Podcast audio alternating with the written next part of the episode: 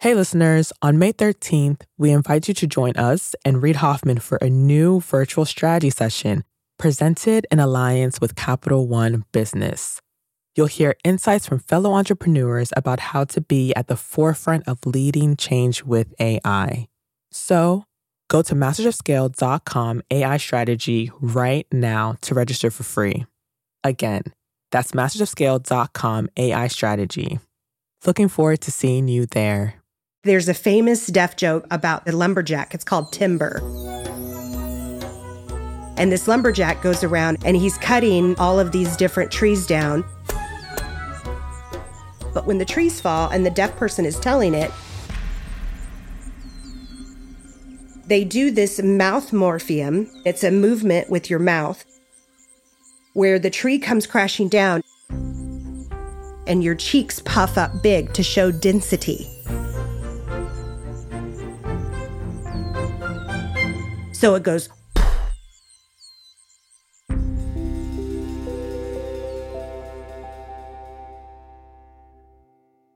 That's Amber Galloway. She's a sign language interpreter and is hard of hearing herself. Amber's not actually going to tell us the punchline to that joke. She uses the lumberjack story to highlight a challenge of her work as a sign language interpreter, conveying sound to someone who can't hear it. Take the sound of a tree falling in the forest. So it goes, right? So your mouth goes really big like that. So I was like, wait a second. That is just like a kick drum. This discovery led Amber to carve out a specialty as an interpreter who covers live music. She's got over 500 concerts under her belt, from Lady Gaga and Beyonce to the Rolling Stones and Kendrick Lamar. Amber interprets more than just the lyrics. She also conveys the instrumentation, rhythm, and texture of the music.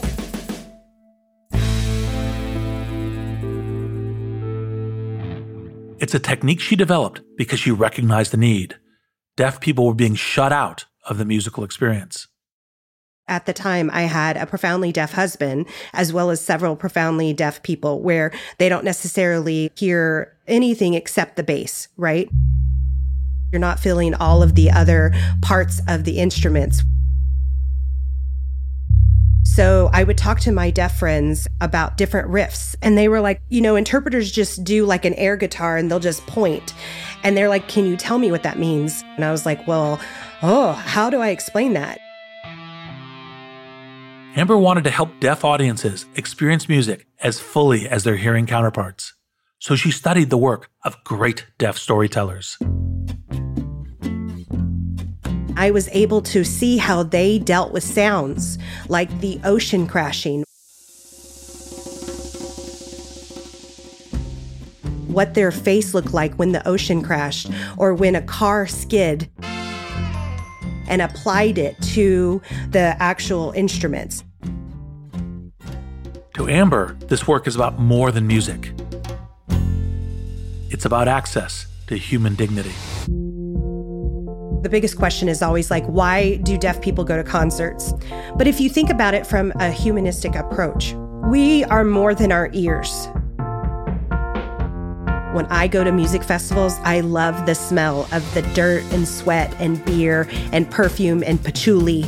I love to see the smiles on people's faces, the awkward dancing, the amazing dancing, the flags waving everywhere. There's so much more to live events than thinking about what my ears can and can't do. Amber believes so strongly in this mission that she started her own company, employing a full team of hearing and deaf interpreters. In fact, they've created a signed version of this story for our Masters of Scale audience. You can find the link to their video in our show notes or at mastersofscale.com. Amber's secret to growing her career and her business was putting the dignity of deaf audience members at the center of her process. Organizing around that principle was actually a key driver of her success. That's where I believe delivering human dignity to your customers is more than just good practice. It can actually be an engine of scale. You got to have incredible talent at every position. It's like this huge push. There are fires burning when you're going home. Can you believe it? Such an idiot. And then you go back to, this is totally going to be amazing. There are so many easy ways. I'm supposed to know what to do. I have no idea what to do. Sorry, we made a mistake. But you have to time it right. Oops. Working out of a 3-bedroom apartment. Stuff that just seems absolutely nutballs. 10 years later, I'm like, well, that's just how you do it. We haven't made just how you do it. This is Masters of Scale. Hi, listeners. It's Erica Flynn, VP of Alliances and Audience Development at Wait What, the company behind Masters of Scale. My day-to-day consists of nonstop communication, not only with my immediate team, but with our current partner relationships and with incoming leads from possible future partners, which is why I rely on the ease of Grammarly to keep my communication clear and efficient. One confusing email can turn into several confused replies, which can turn into an unexpected meeting which no one wants, needs, or has time for. Having Grammarly on hand as my trusted AI writing partner not only streamlines my extensive to-do list, it minimizes miscommunication by quickly and efficiently synthesizing information and carefully curating tailor-made responses to specific groups. In fact, companies that use Grammarly to communicate can save 19 days per year per employee. Grammarly eases the writing process. It's a writing partner from the blank page to the last word typed before hitting send. Join me and over 70,000 teams who trust Grammarly to work faster, hit their goals, and keep their data secure. Visit Grammarly.com to learn more. That's Grammarly.com. I'm Reid Hoffman, co-founder of LinkedIn, partner at Greylock, and your host. And I believe delivering human dignity to your customers is more than just good practice. It can actually be an engine of scale. Here's a hypothetical. Let's say there's a new vehicle that gets you to work 5 times faster than your current commute every time. It's private, it never crashes, and it delivers you door to door. The only catch? When you get to the office, you arrive dressed as a chicken. In every meeting, there you are in your chicken suit, leading the all hands or delivering your presentation. So, would you do it? Your answer probably depends on how much you value your dignity and maybe your company's dress code. For many of us, preserving our dignity is well worth the extra commute time. But dignity is about more than how we feel on a given day. It's about how freely we are allowed to move through the world. And it can be taken for granted, especially if you're not used to having your own dignity questioned. If you lose track of dignity as a yardstick for your business's success, you're missing out on a powerful key metric. And you may be missing a critical lever to get to scale. I wanted to talk to Phaedra Ellis-Lamkins about this because as the co-founder and CEO of Promise, Phaedra thinks about her customers' access to dignity all the time. Promise is a platform that works with local governments to help the residents settle unpaid bills. They provide flexible payment options and longer billing cycles. If you've ever been on the losing end of an electric bill you can't pay, you'll know how valuable this optionality can be. Prior to founding Promise, Phaedra was a union leader, a CEO for a green jobs organization, and ran revenue and operations for a home healthcare platform. She even pulled off the seemingly impossible and helped a music legend gain back the rights to his work. More on that in a bit. Phaedra's entrepreneurial superpower is in taking a contrarian lens to existing systems and seeing where human dignity is lacking. Phaedra can see which small adjustments to her product can bring huge improvements to the lives and dignity of her customers. She comes by that awareness through her own experience growing up in a working-class family in San Francisco. I went to a school like where you were in the GATE program for the gifted kids, and all the kids brought their lunch, and I didn't because I had free lunch. Then, Phaedra's family experienced a small improvement in income. It had a big impact on her life as an elementary schooler. Then I went into the 40 cents lunch because we went to reduced. And so the big thing for me was I noticed I no longer had to stand in the free lunch line. So everyone didn't know. I was probably in 3rd grade, and I just knew I didn't want to feel that way anymore. I always thought I want other kids to not feel the pain and the embarrassment and the shame of having to be in the line that no one else is in that lets everyone know you can't afford lunch. The indignity of the free lunch line stayed with Phaedra as a concept as she moved on to high school, college, then into the professional world? I was really moved by justice. I always wanted to have a sense of justice. So when I was young, I thought that meant being a civil rights lawyer. Instead, Phaedra became a labor leader in the Bay Area in the late 90s, when Silicon Valley was on the cusp of its first tech boom. It was the center of innovation.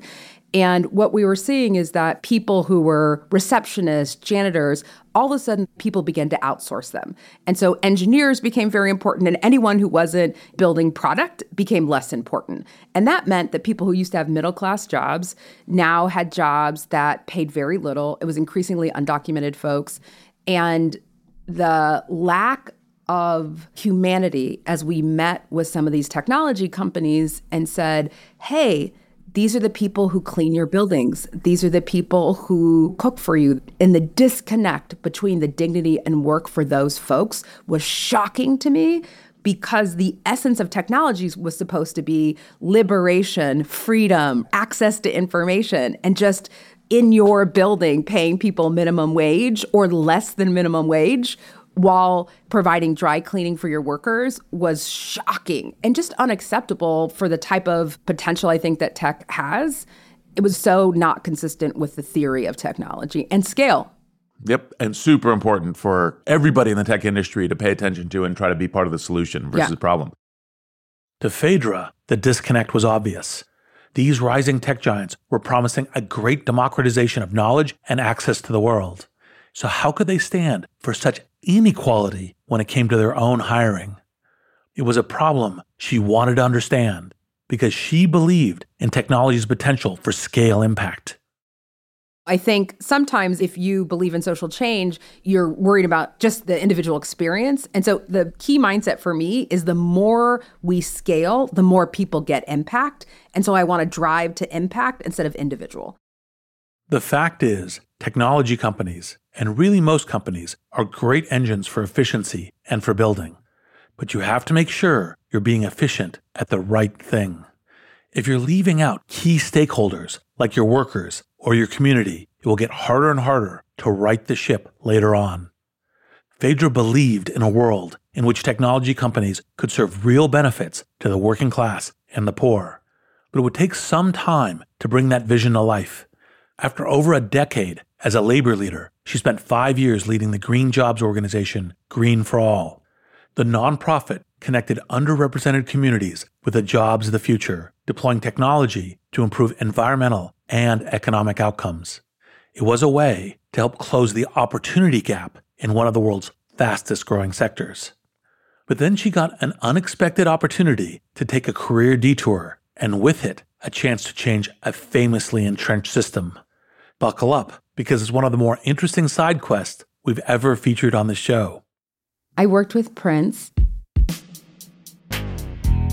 That's right. The music artist Prince Rogers Nelson became a client of Phaedra's in 2014. I started working with him around advocacy, actually, which is how to think about integrating music and activism.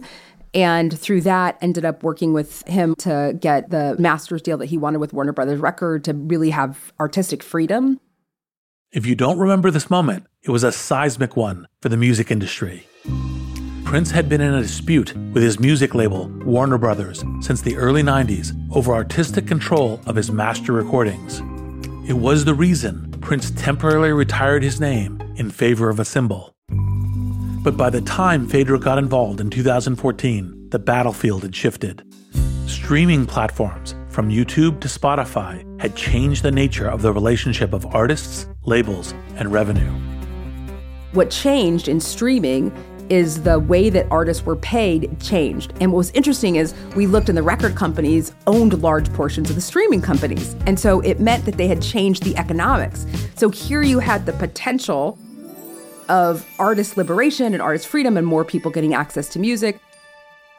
But it devalued content because it changed the split. It changed the way that people were paid.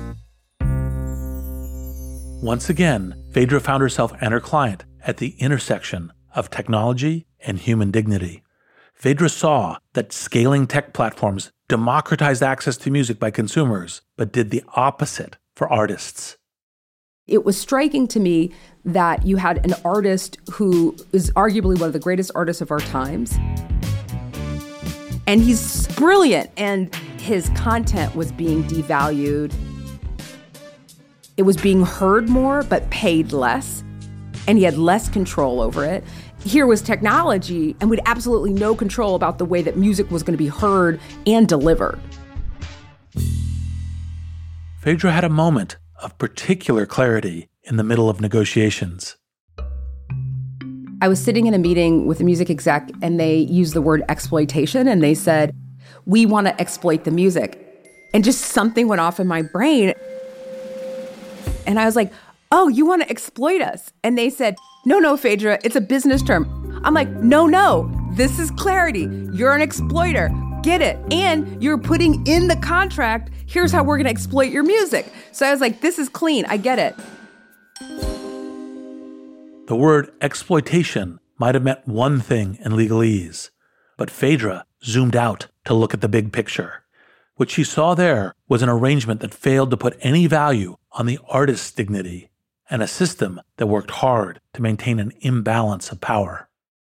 I realized I'd been in a room of the most amazing artists in the world, and we were talking about streaming, and it was clear that people didn't understand how it worked, so you needed someone else to explain to you, which put you at such a disadvantage. In the end, Phaedra succeeded in helping Prince reclaim ownership of his master recordings, a feat over 20 years in the making. It was a victory that emboldened and inspired countless other artists seeking out their artistic independence, from Kanye to Taylor Swift. After her success with Prince, Phaedra had many professional avenues open, but her heart remained tied to the mission of giving human dignity to the poor and working class. To do this at scale, she decided she would need to leverage the kind of tech that had changed the music industry, which meant she had to become more of a technologist herself. What was the path to get into the tech industry? Like, what do you go, okay, so tech is possible scale. We can possibly change the rules of this game. What was the next step? So I thought about going to business school. I sat in on a class, and I was like, okay, I'd just been, managing Prince. Like, I had done some of the things that people were trying to figure out how to do. I'd made deals. I'd done stuff. And then it was just like the center of young privilege. So I just was like, oh, this is not my jam. Instead, Phaedra surveyed her network. A great move if you're ever unsure of your next step. I had a friend who introduced me to Mitch and Frida Kapoor.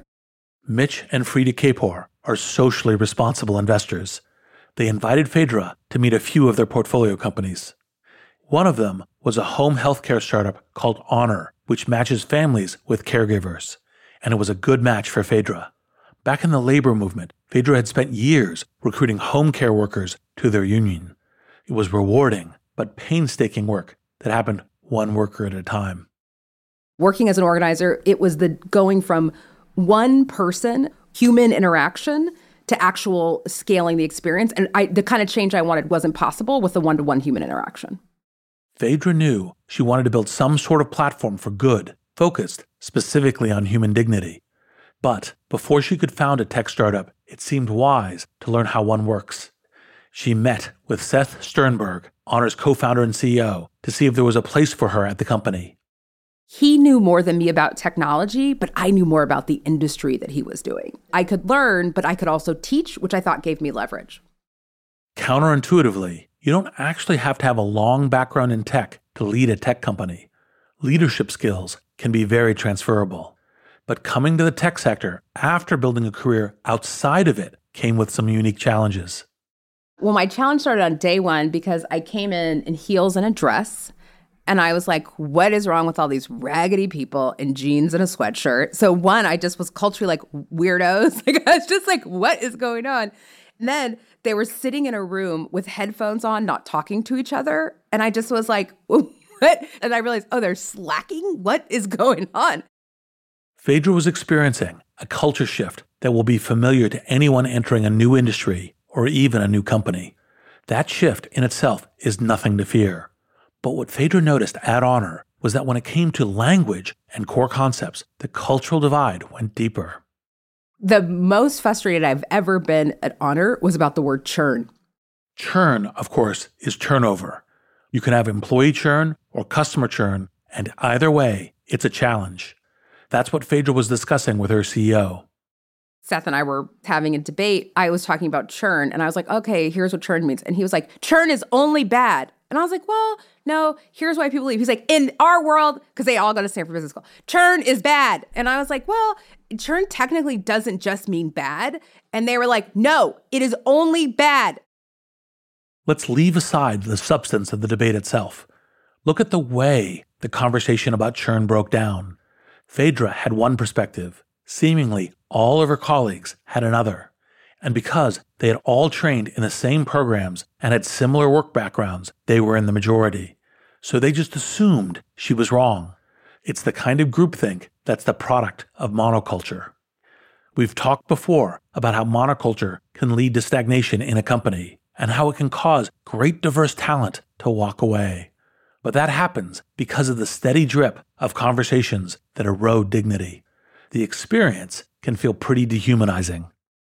The consequences, I was like, I'm smart. I was like, I am not stupid. You guys don't even know what you're doing. I'm smart. You know, like, it's the language stuff I think is very hard. And it's hard for the person who's used to being smart because all of a sudden you don't have the tools to talk about what's happening and what you want to have happen. Honor was amazing and miserable at the same time. A company that doesn't solve for the dignity of its employees has a poor chance of solving it for customers. And a great way to correct for that is in truly diverse hiring in terms of race, gender, age, and past experience. The way that people hire, people are like, how do you get such a diverse team? And I literally am like, how do you not?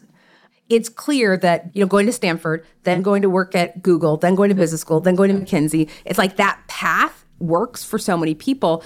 But I think the challenge is you miss so much. For a company to scale, alignment with your customers is critical. That means understanding what matters to them and delivering it with deep respect. You will want that same standard for your employees. Don't leave their humanity out of the equation as you grow. Instead, make their dignity a measure of your success. Hey, listeners, it's Jodine Dorsey, the VP of Live Events at Wait What, the company behind Masters of Scale. I am constantly tasked with reaching out to teams across a wide spectrum of professions and the vastly different personalities that go with them.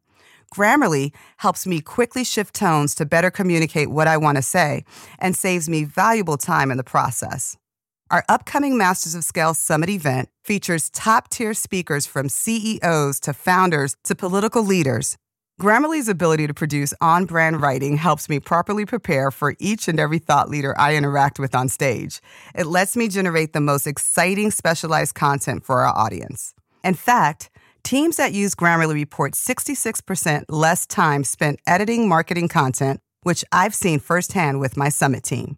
Join me and over 70,000 teams who trust Grammarly to work faster, hit their goals, and keep their data secure. Visit Grammarly.com to learn more. That's Grammarly.com. We're back with Phaedra Ellis-Lamkins of Promise. If you're enjoying this episode and want to share it with friends, hit the share button on your podcast app right now. And to hear my full conversation with Phaedra, become a Masters of Scale member at mastersofscale.com/membership. There are lots of great stories we didn't have time to cover in this episode, including the best advice Prince ever gave her, and a moment in which Phaedra turns the tables and asks a couple of questions of me. You won't want to miss it. When we left off, Phaedra was doing her tour of duty at the home care startup Honor, absorbing everything she could about running a tech firm. After 15 years in the labor movement, the green economy, and a stint as Prince's manager, Phaedra had dreams of leveraging platforms to deliver human dignity to everyone, not just customers with money. 3 years later, she felt ready to launch a platform of her own. But at first, Phaedra didn't know what form the platform would take or what it would aim to solve. Often in a marketplace, the only thing you control is the wages of the worker and pricing. And so technology fundamentally is coming through the middle and saying the value I have is worth something, but the only way you increase value is by usually decreasing wages or increasing pricing.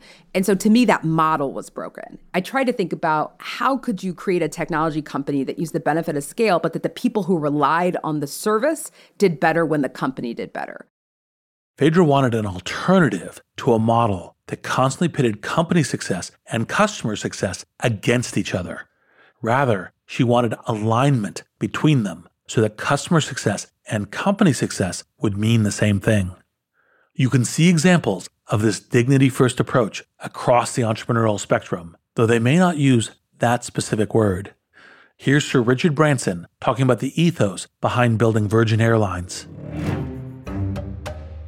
35 years ago when we started it, the big carriers were dreadful. You were lucky if you had a lump of chicken dumped in your lap, and there was no entertainment, and very, very surly crew generally. And on one of those flights coming to the Virgin Islands, I got bumped, which is the sort of typical thing that airlines did in those days. And so I hired a plane and filled it up with all the people who had been bumped and called it Virgin Airlines as a joke. That joke soon became a very real business and a very real competitor to one of the behemoths of the airline industry, British Airways. What BA didn't realize was that actually people like to be entertained. They like to have a wonderful experience. They like to be in a company where the owner takes an interest in all the details, you know, like a private restaurant. To Sir Richard, the inherent problem with the airlines was the adversarial relationship they'd built with their customers. They had forgotten to put human dignity at the center of the user experience. Rectify that, and you would automatically become competitive. This kind of aligned success with customers is what Phaedra wanted for her new business, but she wasn't looking to cater to the jet-setting crowd. Driven by a sense of justice, she wanted a way to ensure best outcomes for people who might not even be able to afford an airplane ticket. So how could she build a product that was both essential and non-exploitative for the type of customer she had in mind? She found a solution in an unexpected place: government. Government is a player who has more resources than almost any other entity, and in most places more resources than the consumer. And it actually has an incentive to do well. At the time, there was bail reform happening. And what struck me is that 2/3 of the people that were incarcerated had not been convicted of the crime they were arrested for. So they're really essentially incarcerated because of poverty. And so we were like, technology could help there. And that was really the idea, is could you scale bail reform in a way in which you could figure out how people who couldn't afford their parking ticket were not sitting in jail? Phaedra saw her moment of opportunity. Here was a huge, intractable problem that was finally getting some attention in the zeitgeist. If she could build a platform that could help people out of jail while awaiting trial, she could deliver access to human dignity at scale. So with her co-founder, Diana Frappier, Phaedra created Promise. Promise was built as a GovTech platform, the goal of which was mass decarceration. For people awaiting trial, Promise offered them an alternative to posting bail that would allow them to stay at home until their trial date. Using this platform, defendants could check in with the system, log upcoming court dates, drug tests, and counseling appointments, all hugely important steps to maintaining one's freedom. Phaedra and her team went through Y Combinator, and her investors included a range of human-centered venture firms like Kapoor Capital. And when Jay-Z and his company Roc Nation invested, news of Promise went viral. Everything was looking like Phaedra's mission was coming true. Then something happened that changed her entire perspective in an instant. I was in the South, in a Southern state, and I was in this meeting, and I swear it was like Dukes of Hazzard. And there was like this sheriff, just literally, I just felt like this movie. And he was bragging about keeping one person in jail pre-trial for a marijuana arrest for 7 years. And so I just thought, this can't be my client. Phaedra was rightly horrified. At that moment, this sheriff was her client, and so was the local court system he represented. Fundamentally, in technology, I felt in order to do well, you have to be obsessed about the client experience. And then they were bragging about the fact that they wouldn't let their dogs be in these prisons. And it was shocking to me. And it was an all-white room. All the people we saw in jails and prisons were Black, and mostly Black men. And I just thought technology at its best, especially SaaS software, creates efficiency and improves margins. And I just thought, if I do something for these people, even if what I do causes no harm, the impact of them having more efficiency is harmful. And so I just thought, I can't help these people. This is an incredible epiphany to have in the room. Phaedra wasn't reacting to a breakdown of her platform.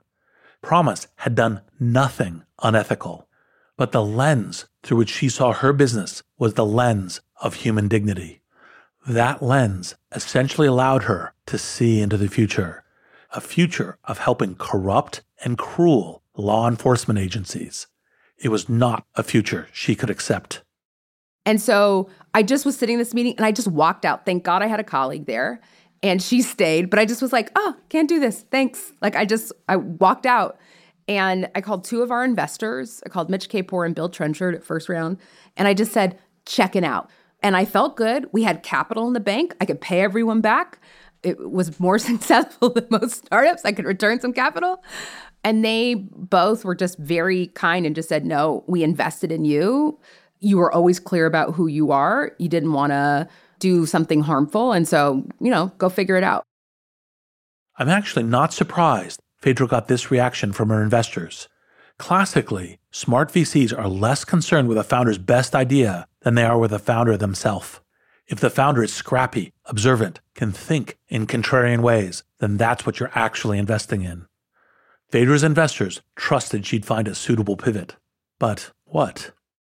We'd been sitting in Oakland County, Michigan, and meeting with judges, and they were talking about people who are considered the highest risk to not show up for court are people who have a suspended driver's license. If you don't understand the criminal justice system, you would think, oh, high-risk people, someone who's been accused of murder. Like, the system is going to evaluate risk in that way. But what I realized is that losing your license is an entryway into the criminal justice system, and most people lose it because of poverty. And so I went back and I said, what happens? Like, how do you lose a driver's license? Parking tickets, driving tickets, not being able to pay child support. And that just seemed insane that we were bringing people into the criminal justice system because they were poor. Phaedra still wanted to address the problem of mass incarceration. Her mission didn't change, but she saw a lever she could help pull even earlier to keep poor people out of the criminal justice system altogether. So I went back to Oakland, California in a way that only you do when you've been in technology, with hubris, and met with the mayor and met with the finance director. And I was like, seems like you have an awful system here. I think we can help you. And the reason is because at the time, if you couldn't afford a parking ticket, you had to wait until it was at least $500 to put it on a payment plan, which means you had to wait until you had additional fees and fines to pay it back. Then you had to come into the office and then you had to bring a copy of your taxes and you had to pay interest. So it's like in technology, we were increasingly going to a world where it was buy now, pay later. But for the poorest people who needed the most flexibility, it was come in, show us your taxes. It made it as difficult as possible. Pay attention to this last point Phaedra just made. The poorest people need the most flexibility and yet consistently receive the least. This is a dignity gap that Promise could help solve, and not just for the residents of Oakland. Phaedra was sure that municipal governments would be motivated to solve this too. Not only would it be politically popular and the right thing to do, even from a bottom line standpoint, when residents pay their outstanding debts, governments get funded. When residents go to jail, governments spend more money. As it turns out, organizing your system around dignity is actually more efficient than organizing it around punishment. So the city of Oakland jumped at the opportunity, right? Basically, the government was like, no, thank you.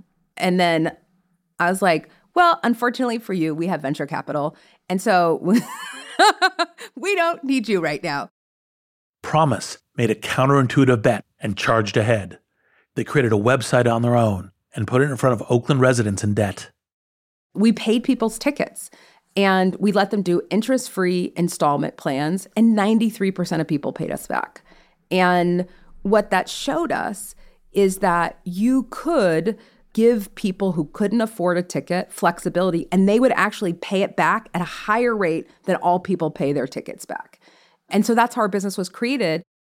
Promise challenged the government's assumption that people in debt were untrustworthy, and the proof was in their success rate. A 93% repayment rate was a staggering victory. It showed that Phaedra's contrarian thinking was also completely right. Once Promise had proven their concept in the city of Oakland, other municipalities started catching on. Soon, Promise was working with cities, counties, states, and utility companies across the country. It was really the belief that people will pay you back if you make it easy for them, which is what we do for people with good credit. We just don't do it for poor people. Phaedra's exactly right. Giving poor people the same access and optionality as people with money is a matter of basic human dignity. And it's also a lever to scale. So you begin to say, okay, now I've figured out kind of a technology that increases human dignity, that gives more opportunity to, you know, these amazingly great and talented people who are otherwise, you know, kind of systemically disadvantaged. Yeah.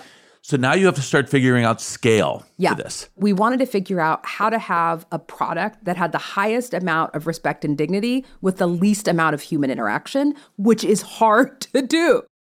Wait, let's play that back. The least amount of human interaction. The least amount of human interaction? One really good thing about my training at Honor is, from a revenue perspective, anytime someone called us, we had failed. And so the real goal for the team was to have no phone calls and no communication. If a product works well, you don't have to call and you don't have to text, you don't have to chat. That's when the product works. So for me, if we think that having to ask for help means the product is broken, then that's how we measure success. This is a terrific, contrarian, and right definition of customer success. Because no one calls your utility bill payment platform to say, hey, everything's going great, good job. They call when they have a question, a problem, or a complaint. This very topic came up in my recent conversation with Paul English, the co-founder of Kayak. Paul also believes that if your customers are calling you, your site isn't simple enough. In fact, he so believes it that in the early days of Kayak, the customer service number was his personal cell phone. The funniest call I got was from an older woman who said, you know, I'm trying to get my daughter to come visit me. We're trying to find flights for her. She called me my cell phone. I said, I'm happy to help you. Where'd you get this phone number? And she said, it's on the bulletin board of the senior home. And I said, have you tried Kayak? And she says, what's that? I said, it's a website to find flights. And she says, well, we don't own a computer. I learned something from the call. Travel can be stressful. And she wanted her daughter to come visit. And even though she didn't own a computer, I tuned my compassion skills during that call, and it made me more compassionate to the next person and made me just focus on, we got to make this simple. Like Paul English, Phaedra's team at Promise took careful notes when they got customer calls, and they used these insights to design a more compassionate experience. We thought that treating people with respect and dignity was the secret to them performing better. And so we just tracked it. The number one thing people called us for were extensions. I need 2 more weeks. And so then we realized, let's just stop. They don't even need to call and ask us. We're going to automate the process of extension. You can just do it yourself. And you know what? 90% of people pay within 2 weeks. So then we were like, cool, you don't need to call and ask us. Everyone gets an extension. It's an automatic thing. What's so smart about this approach is that she is improving the user experience from a quantitative and qualitative standpoint. Qualitatively, granting automatic extensions is a move that's right in line with increasing user dignity. Think about the last time you needed an extension for something, an extension on a work deadline or on a loan from a friend. It can feel bad to ask for more time, no matter the reason. Now think about how great it feels when your professor or your boss or your friend grants an extension before you even ask. That's the kind of experience Phaedra wanted to provide her customers at scale. But quantitatively, the case for automatic extensions is just as strong. It improved repayment rates while decreasing the frequency of customer service calls. Phaedra could take this data to any local government and say, see, if you grant people an extension, instead of penalizing them, your rate of repayment goes up. She's not asking governments to take her word for it. The proof is in the data. And the data helps the core product improve. The more that we had technology, the cheaper the product could be. And our goal is all of our products right now are interest-free. And so we needed to be able to keep it, the cost of operating it, as low as possible. And so the way we think about scale is the more people, the cheaper the product, the better the product, but obsessed about the customer experience. Here's another contrarian insight that showed her deep understanding of what constitutes dignity for the customer. We don't have an app. Everyone's like, oh, build an app. I'm like, no one wants an app to pay their bills with us. They don't want something using their data, tracking their information. This key insight helped Promise build an intuitive plug-and-play interface with utilities and cities' payment portals. The folks we work with are the most overworked, stressed, trying to manage a lot. We should bother people as little as possible and make it as easy as possible. That's the goal. This insight shows a deep understanding of Promise's core user. If their users don't want an app, then conventional wisdom around apps doesn't matter. Ultimately, though, Promise doesn't want to be the only entity to understand its people. Delivering dignity to users only really works when governments see people through those same compassionate eyes. But Phaedra has observed signs this is happening. One of our first clients, Louisville Water, 40% of people were behind. So all of a sudden, you have this crisis where you're in the middle of a pandemic, you don't want to shut off people's water, and 40% of people are behind. They were like, it would take us 10 years to shut everyone off based on our staffing levels. And so you have this perfect kind of crisis. Promise was able to integrate with the Louisville Water Department and help Louisvillians keep the water flowing during a global health emergency. It was an obvious win-win for both the government and the dignity of its people. What was both good and bad about COVID is people believed there was a deserving poor. And so people thought people are not working, not because of structural racism and poverty, but because the system no longer works. And so it meant that there was a space for grace. And I was just like, if we don't run through this space, we are going to lose something as a company. Promise did run through the space COVID pried open in people's understanding. And once they did, word spread of their success. Government sells to itself.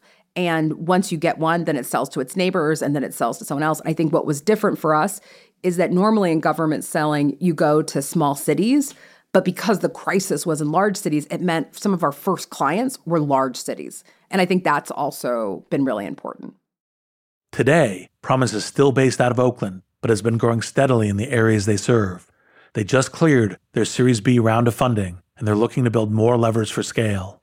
They're also benefiting from some external studies that seem to bear out Promise's claims. There was a study done about our work. MIT's now doing something. And so when there's an external party, not paid for by you, that says 90% of people repay this, and we also started getting good at getting aid out, then there's the economic case for governments. There's a higher customer service rating, not shockingly when people don't have to wait 2 hours to get through. And someone responds to them kindly, people perform better. It may take some contrarian thinking to reorient your company around human dignity. But if you do, it will help you evolve your product, build out your marketplace, and keep your business innovating for the long haul. It's the right thing to do, and the right thing to do for scale. I'm Reid Hoffman. Thank you for listening. Hi, everyone. It's Jeff Berman, CEO of Wait What and co-host of the Masters of Scale podcast. Like many of you, my to-do list changes by the minute. Whether I'm working with partners or hashing out legal documents or brainstorming with our team, there is never a shortage of tasks that require attention and constant communication. Like Masters of Scale co-host Reid Hoffman, I know artificial intelligence is a huge part of our future, and Grammarly is an enterprising leader in AI. With Grammarly, what used to take a few hours only takes a few clicks. It's like having a collaborator for my writing, helping me generate better first drafts and tailoring messages to our specific audiences.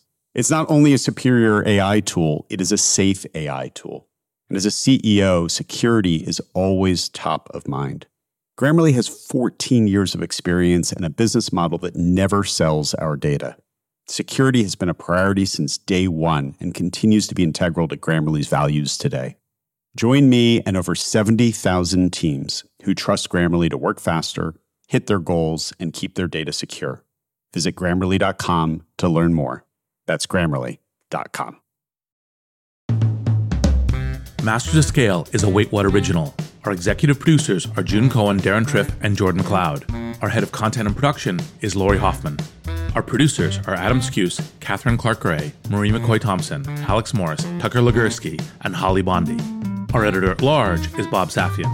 Our music director is Ryan Holiday. Original music and sound design by Eduardo Rivera. Audio editing by Keith J. Nelson, Stephen Davies, Andrew Nault, and Mike Gallagher. Mixing and mastering by Brian Pugh. Special thanks to Chris Shea, Elisa Schreiber, Aria Finger, Saida Sapieva, Greg Beato, Adam Heiner, Colin Howarth, Willem Crowells, Tim Cronin, Kelsey Capitano, Sammy Aputa, Anna Pisano, Sarah Tartar, Lear Cermentis, Charlie Meneses, Chineme Ezekwena, Emily McManus, and Mina Kurosawa. Become a member of Masters of Scale to get access to a year's worth of courses and content on the Masters of Scale Courses app. Find out more at mastersofscale.com/membership.